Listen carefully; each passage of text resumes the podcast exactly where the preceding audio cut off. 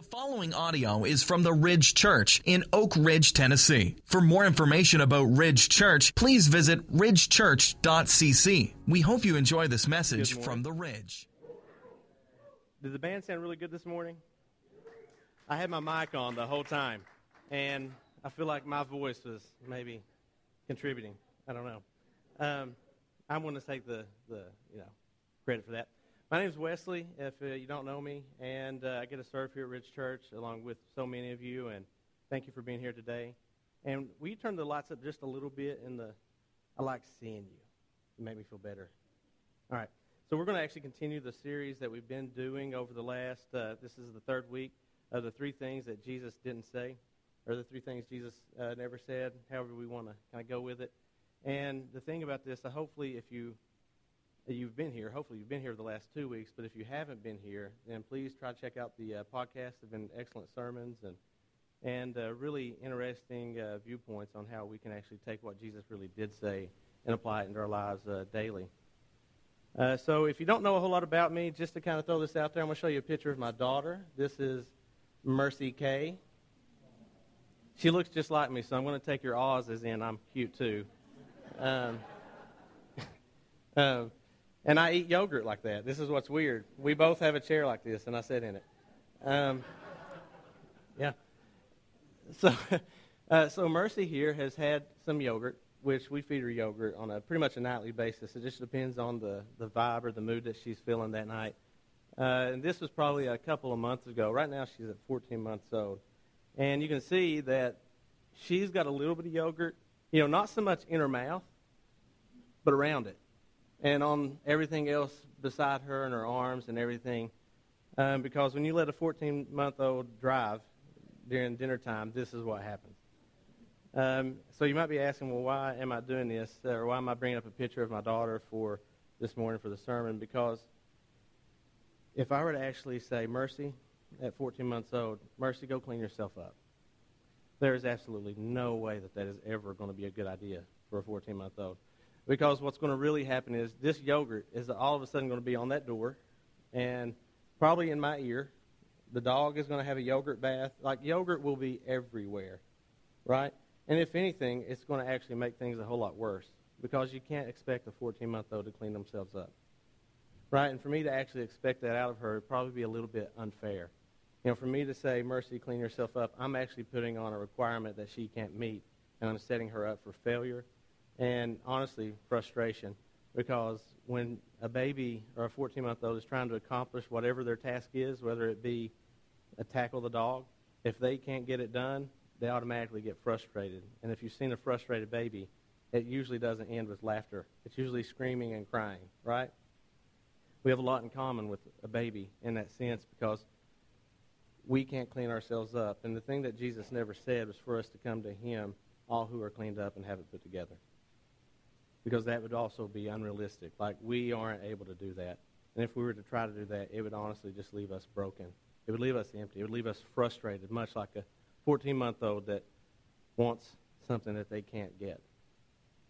We would have our own little area of tears and pain. And when we talk about that kind of an expectation, this is why God made a way. So we're getting ready to jump into that. And for now, I guess let's just go ahead and start with prayer. So if you'll pray for me, I'm going to pray for you guys, and let's just see what God has in store for us today. I think, honestly, he has something that every single one of us can take away, and hopefully what we take away will lead us to hope. So let's pray. Heavenly Father, thank you so much for who you are. Thank you for the family in this room. Thank you for the people that may not even believe in you, Father, that are here. God, thank you that they've came, and I just pray that you would give them faith, that you would give us more faith. Maybe you create a fire in our hearts to believe that you absolutely love us without limit.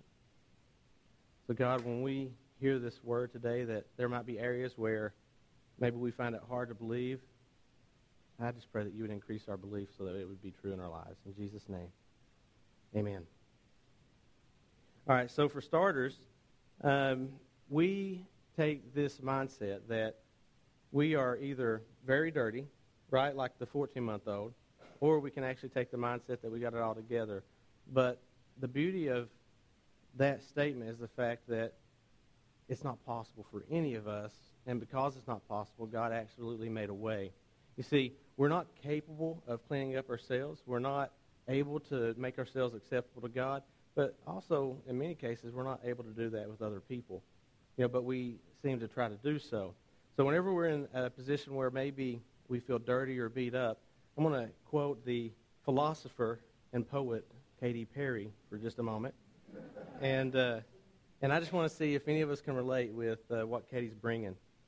All right, so first off, we feel like maybe we have this perspective where if we pull our socks a little higher and our bootstraps a little tighter, we can get things done. But it always leads us to a place where maybe we feel like we failed. All right, but here's Katy, and in her ever words of genius, listen to this. I'm not going to sing it, by the way. I was joking. I did not make the band sound any better today with my microphone on. I'm a terrible singer, so I will try to not do it, but it's really hard not to when Katy, touches you. Yeah. Do you ever feel like a plastic bag, drifting through the wind, wanting to start again? Do you ever feel so paper thin, like a house of cards, one blow from caving in? And, I might make a joke about it being Katy Perry and a philosopher, but come on, we all actually can relate with that statement. Every single one of us have had days where we just felt like if one more thing goes wrong, I'm just giving up. Every single one of us has been there. If you haven't been there, it'll probably happen tomorrow. I'm speaking prophecy right there. Listen, not really. It's just we live lives like this. Our lives are always going to have moments where things let us down or things don't go the way we planned it. Right? And when that happens, this is how it leaves us feeling. It leaves us feeling empty or broken. And maybe you're having a hard time trying to figure out, well, what do you mean by this? I want you to think about it this way. Have you ever let your parent down? Say you're, as a kid growing up, you ever got a bad grade and know that you had to take that bad boy home? I have. I'm just going to say I've got a room of geniuses, but I have had those bad grades that when I've gotten home, I'm definitely getting a grounding, Or what about your spouse if you're married or you're dating someone? Have you ever let them down to where you feel like this tall? I can tell you that I know I probably on a daily basis do not meet necessarily the expectations of my wife. And I say that not because she's being unfair or unjust. It's just that's how I feel internally that maybe I let her down at least from some time because, I look at her and I think she deserves so much more. I think she deserves the world. And she's not here, so I just want to point that out. I'm not saying this for brownie points. This is just the truth. I feel like she is a great wife, and she deserves a great husband or a great man. And then I even think about maybe our kids. Has anyone ever let your kid down or let their children down or at least some kid? Or am I the only one that also, we can interact. This is okay. Joy and laughter and truths are going to happen today, so embrace it. It's going to happen.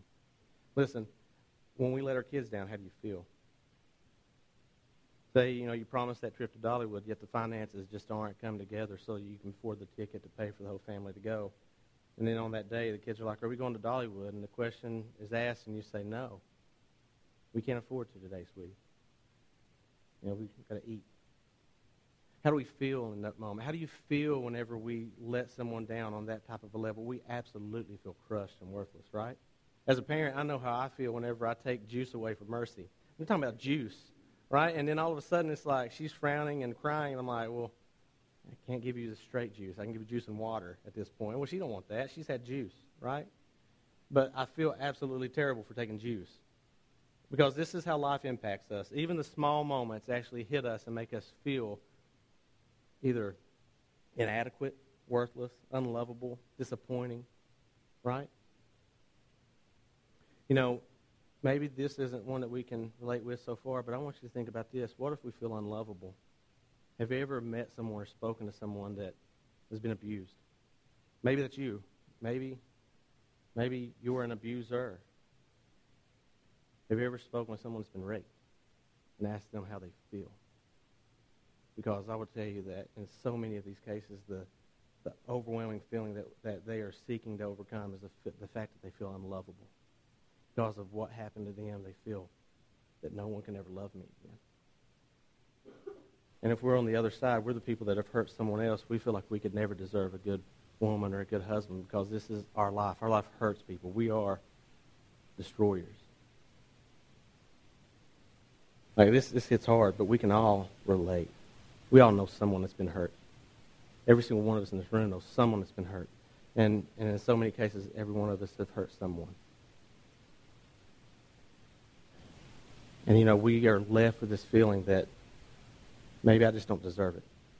Now, there are two perspectives to this, because we have that side of it, but then we also have the other side that says, well, all right, maybe I'm not that bad. Like, what if I do get the good grades? I'll work really, really hard so that my parents can actually appreciate and praise me and love me because I got straight A's now.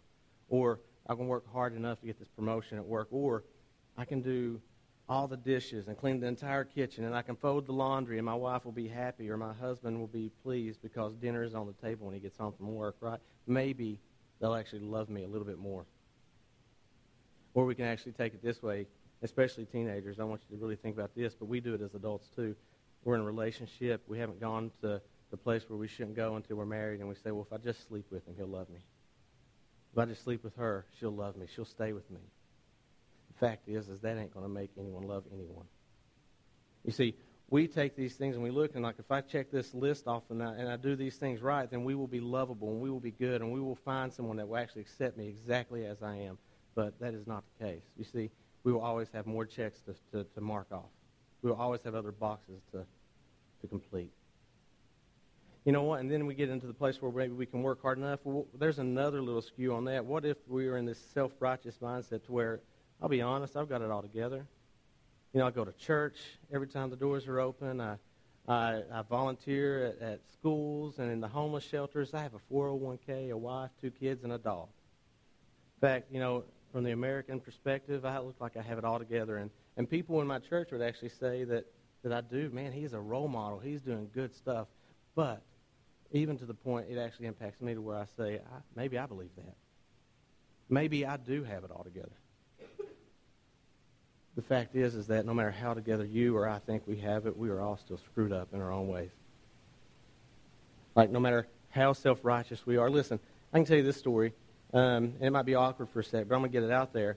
Listen, as far as thinking you got it all together, you ever been in this conversation with somebody to where you think, I'm looking good today. I mean, I'm looking sharp. I've got my content T-shirt on. I've got my jeans on. I had a buddy of mine that came to the house, and this is a true story, by the way, so this is what you get with me. But this guy came to the house. We were sitting talking. The conversation's irrelevant. It doesn't matter. But we're just talking, and he says, the Buick's trying to get out of the garage. I'm not a mechanic. Don't know what that means. So I said, okay. So go right back into the conversation. A couple of minutes later, he's like, hey, dude, the Buick's trying to get out of the garage. And I'm like, Buicks must try to do this. I don't know what this means. And then a few minutes later in the conversation, she goes, dude, your pants are unzipped. So, you know, I look down and I'm like, all right, Buick garage, get it. Now I know. Thank you for that. You know, that whole time in this conversation, my thought wasn't, you know, make sure your fly's up. My conversation was actually going, everything here looks fine. And I'm just focusing on the interaction between. In the meanwhile, what he noticed is like, dude, your pants are unzipped. Right?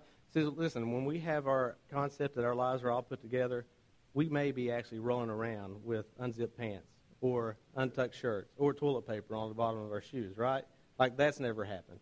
But we do these things. These are true stories, and we may think that we have it all together, or we may think that we're absolutely too dirty to be cleansed. But the thing is on our own efforts, we will never be acceptable to God. And this is why we actually have to have a solution. Because we have a problem that you can't fix, and a problem that's not so far that it can't be fixed. You see, we can't be too dirty. You can't do too much. You can't out-sin God's grace. And you also can't do enough to not need it. So what's the solution? The solution here is actually the gospel. And this is where Jesus comes in, because we're all in desperate need of rescue. And the gospel comes in to do this. You see, we can't live perfect lives, so Jesus came and he lived perfectly. He lived sinless. He absolutely blew our minds by actually coming down to where we are and living a life that is so great and so holy and so righteous that when he died on the cross, it actually would cover our sin.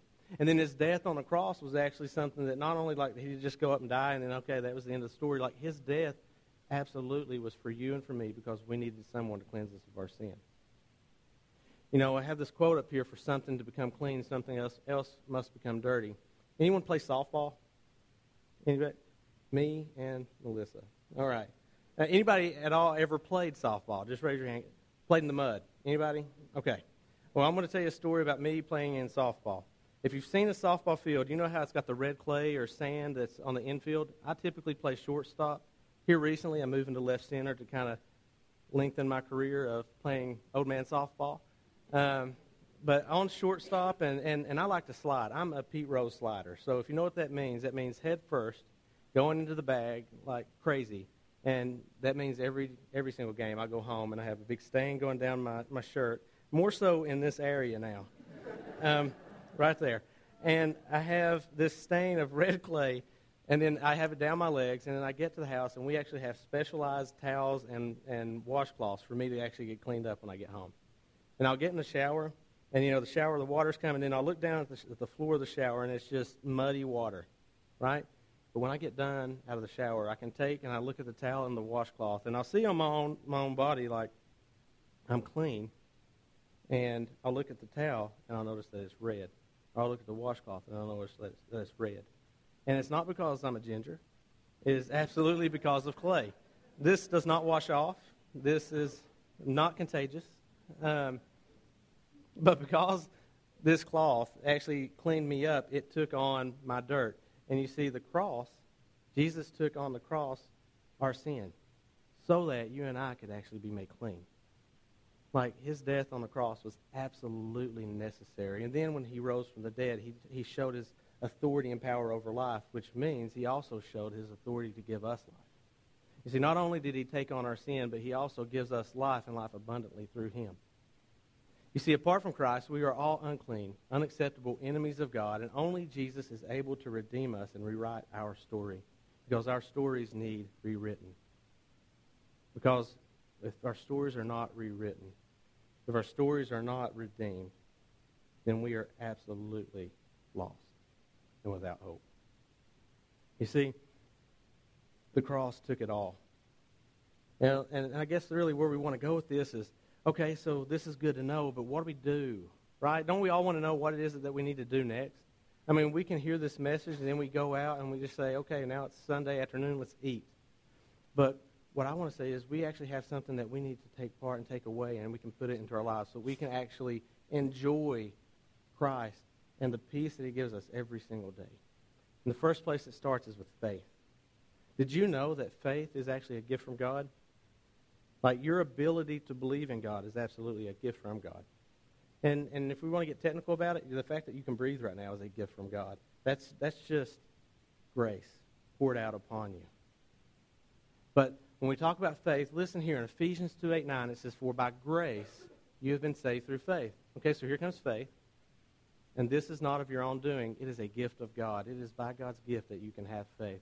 And then the beauty of it is this. Now, it's not a result of works, so that no one may boast. You see, faith is actually from God, not because we said, I'm going to work hard enough that my faith is now built so that then now I can be saved. No, listen, God has given you a gift of faith. Like, if you have an inkling of belief, it's because God has given it to you. Because if it were anything of our own doing, then we would have the reason to boast, and we would have a reason to say, look at me, look at what I've done. But we don't have that. You see, God plants the seeds of faith and this desire for hope. And none of us can create faith on our own. Our hope, if fueled and ultimately fulfilled, is the one that absolutely gives us faith. You see, once we see our hope being fulfilled in Christ, faith continues to increase. And then, I want you to think about this. You know, we can't be so dirty, nor can we clean ourselves up enough to become acceptable to God. If we could, then we wouldn't need the gospel, right? If we could become so dirty that we couldn't be saved, then what does the gospel do for you? Nothing. Yet, if we could work enough to where we would save ourselves, then what would the gospel be for you? It'd be nothing, right? Because we could do this on our own, or we can cancel ourselves out so much that God can't do anything for us. Now, I want you to think about it this way. So take this perspective. Listen to this. And I'm going to read this one because I don't want to butcher it. But You're able to do so much, if you have this mindset, you're able to do so much that you don't need God because on your own you're good enough to be acceptable to God. Here's what this means. In a nutshell, your goodness at least matches His or surpasses His, which then would mean you are God. You would at least have to be as equal or more God than He is if you could work your own way in.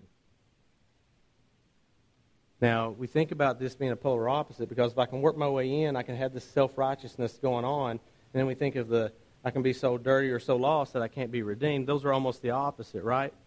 But I'm going to bring them together. Think about it this way. So on the other side, you would say that you are so bad that God couldn't reach us to clean us. But for that to be true, and if God is omnipotent, omnipresent, if God is everywhere, like God is able to be anywhere at all times and He is all-powerful, check this out. And that is true, by the way. And if it is true, then this is what this means. If we think that He can't reach us where we are, then we would have to be able to go somewhere where God can't get to, right? And then also, if we can sin so much, we're a super sinner. You know, we would have like a double S on our chest. We'd be a super sinner. Then we would have to also be stronger than God's ability to clean us up. So that would mean that we can go somewhere God can't, and we would be stronger than God is, which means then also we'd have to be at least co-God or equal to God in some way or more God. Ultimately, both are actually scenes of idolatry and self-worship.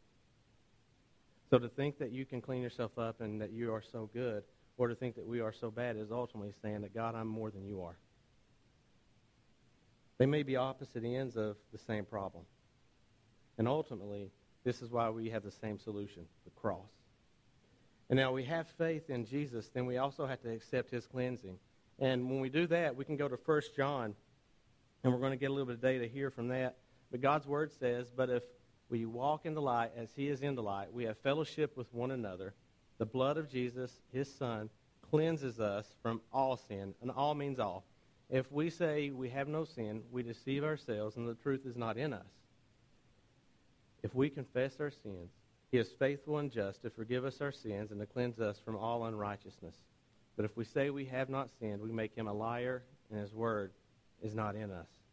Now, all this verse, this set of verses here, these actually, it's really, really deep. But I want to take some immediate takeaways. First off, we have freedom in confession. Like when we go to God and we just be ourselves and we share, this is who I am, this is all of me, then He actually frees us and He forgives us of our sin. And it leads us actually to some other places because if we're seen perfect through the righteousness that is imputed through Christ as it's given to us, then how do we live in that truth? Because don't we really want to know how do we live in the freedom that Christ promises us? Well, how do we live in it? Well, our first step is to go with an unbiased humility. Every single one of us are at the same starting point. We are all at the same starting point, regardless of if we're a convicted felon, if we're a church deacon, if we are the president of the honor society or whatever. Listen, we are all at the same starting point in relation to God apart from Christ because each one of us has sinned. Now, when we come to the reality and we come to terms with the fact that we are all broken in some way, then we actually have a place to be humble because in our brokenness we can find redemption. And if we live into that unbiased humility, this place where we don't look around and say, well, at least I'm not like this guy or that guy. At least I'm not like Bobby. At least I'm not like Kevin. Right? Because we tend to do that, don't we? We tend to look around and say, I'm so glad I'm not like that guy at Walmart with the kids screaming and you got milk pouring out of the cart, and there's a fight in the parking lot. Like, we are not those folks, right? Don't we do that? Is that me? I do that. I'm just going to say it. I know I do it. I saw a lady say, don't get jazzy in the mouth at Walmart one day. I said, at least I'm not getting jazzy. I'm not even sure what that means. But we do this. We look around and we start to compare and we say, well, at least I'm not, right? But we don't have a place for that. Because in unbiased humility, it says that we are all at the same starting point and in need of redemption. And then we go to confession where He frees us from the bondage of our past mistakes and the pains. And we do that with God. So one, it clears us there to where He forgives us. But then on the other side, if I'm faithful to confess with my brothers and sisters, then I know that Jimmy can't come up later and say, do you know Wesley did this? Like if I've actually confessed it with people, and I'm just using you, Jimmy, for a minute. But if Jimmy comes up, then I don't have to worry about what he's got to bring because ultimately I'm free from the transparency that I have with everyone else. So my past isn't a secret, and it no longer binds me or holds me. So whenever I'm active in this openness with my life, then I'm actually free to enjoy the way I live it. Like, I can actually walk in his freedom because, one, I don't think I'm any better than anyone else, and because my past no longer binds me because I've been freed from it through confession to Christ and confession to a brother. The other question we would want to ask, well, then, who is this? Because we can easily tune this out, can't we? We can still do this whole I'm not them thing, and we can think we have it all together, but who is this for? Or we can also tune it out and say, you really don't know what I've been through. I am so jacked up, God can't love me. But let's look at this next verse, because the who's answered right here with everyone. And in Ephesians, or in Romans, it says this, for there is no distinction between Jew and Greek, for the same Lord is the Lord of all. All is still all here. And bestowing his riches on all, which is still all here, who call on him. For everyone, which everyone means everyone. Everyone is everyone here. For everyone who calls on the name of the Lord will be saved. It is for every single one of us. It's for the dirty, the clean, the crack addict, and the church deacon. I'm picking on deacons this morning. Like, it doesn't matter who we are. The gospel is for us. It is for everyone that will call upon his name. Now, as long as we try to holy roll our way in, we will always fail. When we're doing it in our own power, we will always fail. And until we come to understand that our past can never be so bad that grace can't wash it clean, it will always leave us feeling hopeless. And either of the two sides that we sit on, it will always leave us empty. See, we will always be empty if we're trying to work our way in or if we don't think that God could ever love us. Everyone who calls on the name of the Lord will be saved. You see, here's the deal. You can't out-sin God's grace, and you can't do enough to not need it. You can't out-sin God's grace, and you can't do enough to not need it. Jesus gives us a hope and a future. I want to share a story about sin because we still like to take this tendency of, well, you don't know because I've done this, or we like to take this tendency of, well, you know, I haven't killed anyone. You know, I'm not a drug addict. I haven't done this. I haven't done that. Listen to this. We're going to talk about the degree of sin because we want to measure it, don't we? We want to measure it in our terms. We want to say, well, you know, I didn't stab somebody like Bobby did last service. You know, we want to do that. He didn't stab anybody, just to throw that out. We want to measure our sin against each other, but I want you to think about it this way. There's a story of a missionary, and he went to the Middle East to do some mission work, and he got in a taxi cab, and the taxi driver was Muslim. And they were talking about all this stuff with God coming down and sin. And the taxi cab driver was having a hard time. He's like, well, I'm not as bad as this brother or this guy or this lady. Or, you know, he was really stuck up on, well, why do I need all that? Because I am not that bad. And then the missionary actually says, well, let me ask you a question. The missionary says, if I were to slap you right now, what would you do? You, sir, would be kicked out of my cab. Okay? If I were to get out of your cab and slap a police officer, what would you do? Or what would happen? He said, sir, they would put you in jail. He said, if I were to get out and slap the king of your country, what would happen? He said, you, sir, would be put to death. And the missionary said, that is exactly my point. He said, this is the same act on all three levels. You see, sin isn't measured by the act that we do.